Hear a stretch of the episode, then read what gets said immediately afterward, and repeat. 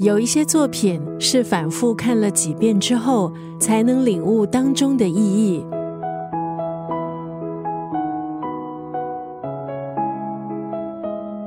今天在九六三作家语录分享的文字，出自宫崎骏一九八四年执导的动画电影《风之谷》。电影讲述千年前世界文明达到巅峰之后，经历一场火之七日的战争毁于一旦，世界被一种由菌类构成的新生态体系所掩盖，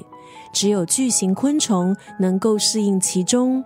电影讲述人类如何在面积小的土地上生活，同时又必须面对巨型昆虫，还有会释放瘴气的森林等威胁下，积极求存的故事。影片的主角纳乌西卡乘坐白色的滑翔翼，像是鸟儿一样的飞行。它可以领会巨型王虫的意思，也拥有不可思议亲近大自然的能力。野心勃勃的多鲁美吉亚王国想要统治世界，所以派了部队侵占了风之谷，也挟持了纳乌西卡作为人质。《风之谷》这部动画电影继承了宫崎骏动画的特点，用清新的风格、温暖的故事来警惕世人。电影也带出宫崎骏独有的世界观，还有人性价值观。让观众思考人和大自然和谐共处的重要性，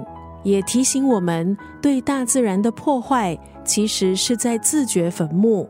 今天在九六三作家语录就要分享这部动画电影《风之谷》当中的这段文字：最远的旅行是从自己的身体到自己的心，